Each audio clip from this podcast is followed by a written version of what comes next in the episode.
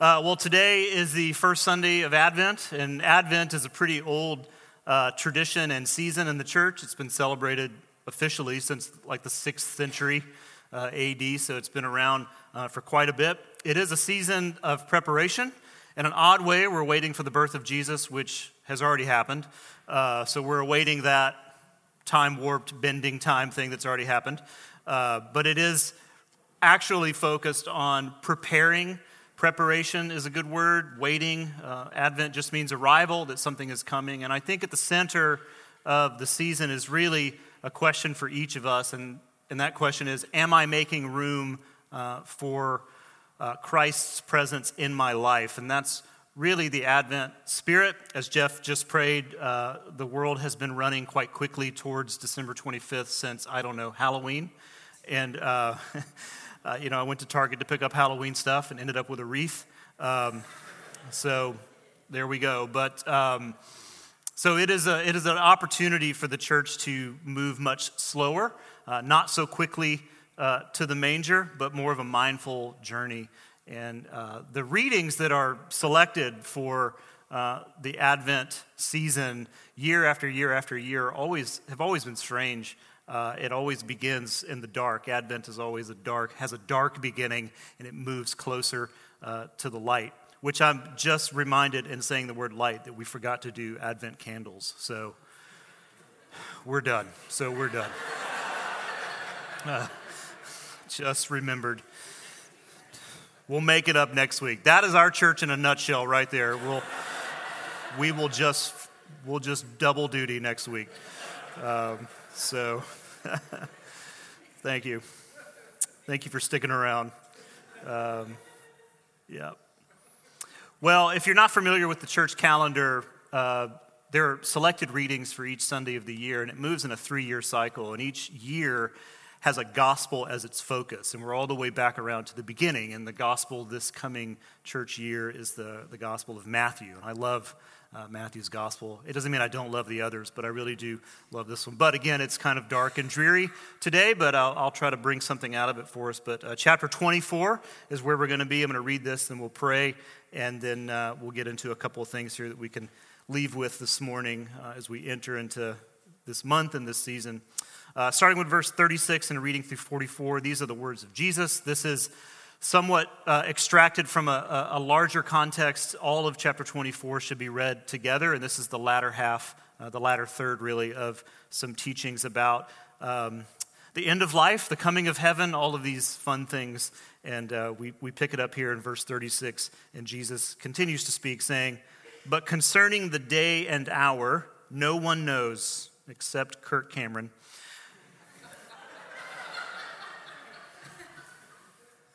Rewinding. But concerning that day and hour, no one knows, not even the angels of heaven nor the Son, but the Father only. For as were the days of Noah, so will be the coming of the Son of Man. For in those days before the flood, they were eating and drinking, marrying, giving in marriage until the day when Noah entered the ark, and they were unaware until the flood came and swept them all away. So will be the coming of the Son of Man. Two men will be in the field, one will be taken and one left. Two women will be grinding at the meal, mill, one will be taken and one left. Therefore, stay awake. Say that. Stay awake, for you do not know on what day your Lord is coming. But know this that if the master of the house had known in what part of the night the thief was coming, he would have stayed awake and would not have let his house be broken into. Therefore, you must also be ready, for the Son of Man is coming at an hour you do not expect. Let's pray. Father, as we step into this season of Advent, we pray that uh, these words of your Son will speak to us today and encourage us in some way.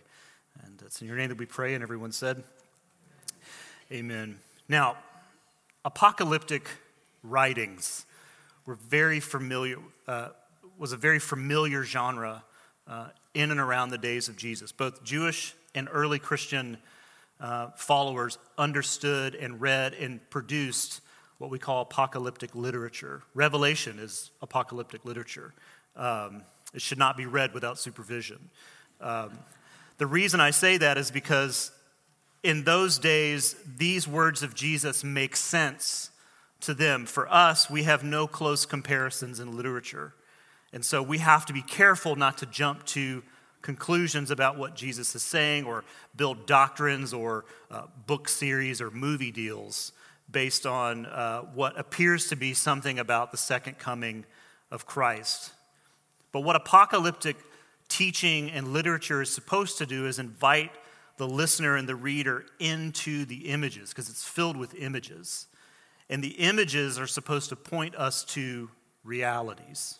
And so you can use the word metaphor, you can use the word image, you can use the word symbolism. And so Jesus here is teaching in this way. He is not, and I'll say this again in a moment, he's not saying that these things will happen in a literal sense, that you'll be at work and all of a sudden your coworker is gone and you've been left behind. Uh, which, contrary to the book series, uh, being left behind appears to be the desired outcome in Jesus' teaching. If you get swept away, well, that's a whole different story. Uh, but again, not to focus on that as the important piece, but what is, what is, what is the image pointing to or the metaphors pointing to? Now, a couple of background things that I think are helpful. The Gospel of Matthew wasn't written until maybe around the year 80. Ah, the 80s. and if you're doing the math, that's about 50 years after the resurrection. I know we all think the disciples walked around with moleskins and took notes, but these things were not produced until decades later. And so we're talking about 50 years after the resurrection. And the resurrection is central to what it means to be a Christian. Without it, it's all just sort of interesting and maybe silly. But the resurrection is a central piece of the Christian story and the Christian faith. And what it said to those people then and to these people that were receiving this uh, writing from Matthew, and of course for us today, the resurrection came with this promise that there would be uh, a return. And 50 years after the resurrection, people are still waiting and waiting, frustratingly so. And the hope of Christ's return grows faint with time. And I think about that like we're 2,000 years down the road. I mean, oh, to have only been 50 years removed from the resurrection. You could still find people that saw it. You know what I mean? But we're just like, any day, Lord, any day. And so Matthew writes these words of Jesus. He writes in these words of Jesus to a generation growing less and less hopeful. Let that sink in urging them to hold fast the memory of Christ's resurrection and of the promise of his return. To stay awake is the key phrase, and to live with a sense of readiness. You can also say, and this is a really dumbed down version of some complicated apocalyptic teaching, Jesus is basically saying, keep your hand on the wheel. Don't lose sight of the journey. Now, I don't, and I use the word always, it's key here. I don't always like surprises. Some surprises I love, but I don't always like surprises. Like with a clear conscience, in a haunted house, I will throw you in front of me. I don't care if you're injured, older than me, a child. You're going to work on that chainsaw that's coming at me uh, been married for many, many years. I always get the number of years wrong. Uh, 95, what does that make it? 24 years? Is that right? Yeah. So in those 24 years, I've heard a couple times a year my wife say these words Oh, um, my parents are coming this weekend. to which I always respond, You mean tomorrow, Friday? They're coming tomorrow, is what you're saying. Those words always come up too, like when we're in the middle of something, like we're cleaning the house or we're preparing a meal or, you know, watching TV and she waits for that moment. You know, we're like, he seems cool right now. Uh, guess who's coming tomorrow? Uh, so those are you know, surprises. Like I don't always like, but again, I like some. Like if you drop by my house unannounced, I love that. If you come by the church office unannounced, that's great. If I'm in the car and you call or a friend calls, I love that. I do like some surprises, you know. Um, Like when we go, when our family goes to Disney World, like we're not the kind of, and we've gone for years, but we're not the kind of Disney family that has like the whole thing charted out so that we get the most out of our experience. Uh, and that's not because we think that's a bad thing, it's just that no one in our family knows how to use Excel. Um, that's, why, that's why Lindsay works here. Um, so we just, we just decided that we just let Disney happen to us. That's totally fine. Uh, Six Flags, different story. I have an intricate plan to get in and get out as quick as possible. Okay, all right. kind of thought that was going to be the golden, the golden one, but uh, remember when Letterman would throw the cards and it would make the breaking glass? I love that. Thank you. Yeah, thank you. Yeah. Overall, though, I don't enjoy uh, being surprised. And the surprise, of course, in this passage that Jesus is talking or teaching is the return of Christ, his return. And that's a thing that no one fully understands because the scriptures, even in their attempt to explain it, don't seem to understand it completely. And therefore, I choose not to worry about what that looks like. But the scriptures do talk about, and this is so important, a future point in time when all of creation is restored, or as our British friends say, put to rights.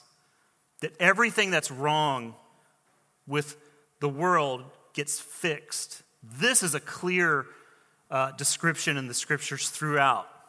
How Christ returns, how that looks, it's very foggy. But the end result is very crystal clear in the scriptures that the world returns to Eden. And Eden, of course, is a word that means it's more of a state of being than a location. To be in Eden is to be in the center of what God intended for all people. That's the image from the Isaiah text that Haley read for us earlier in the service that God will, if you caught this, beat their swords into plowshares and their spears into pruning hooks. Basically, there's a day coming when weapons of war are refashioned into tools for community and care. That's a beautiful image in the prophets.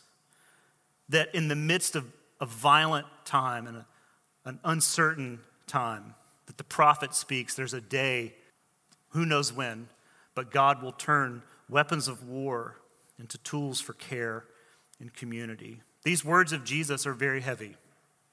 He's pressing down and admonishing people to remember that coming day, which is odd, to not let their souls fall asleep or to lose memory of what they've witnessed or have been told, but to live with this daily awareness of God's presence and of God's good future with no with a with uh, and be careful not to do that without a sense of preparedness for Christ's return to live with that daily awareness that God is here he is among us and when you read Matthew's gospel account and you should Something you'll notice if you read closely enough is this comparison Matthew likes to make between the old world and the new world.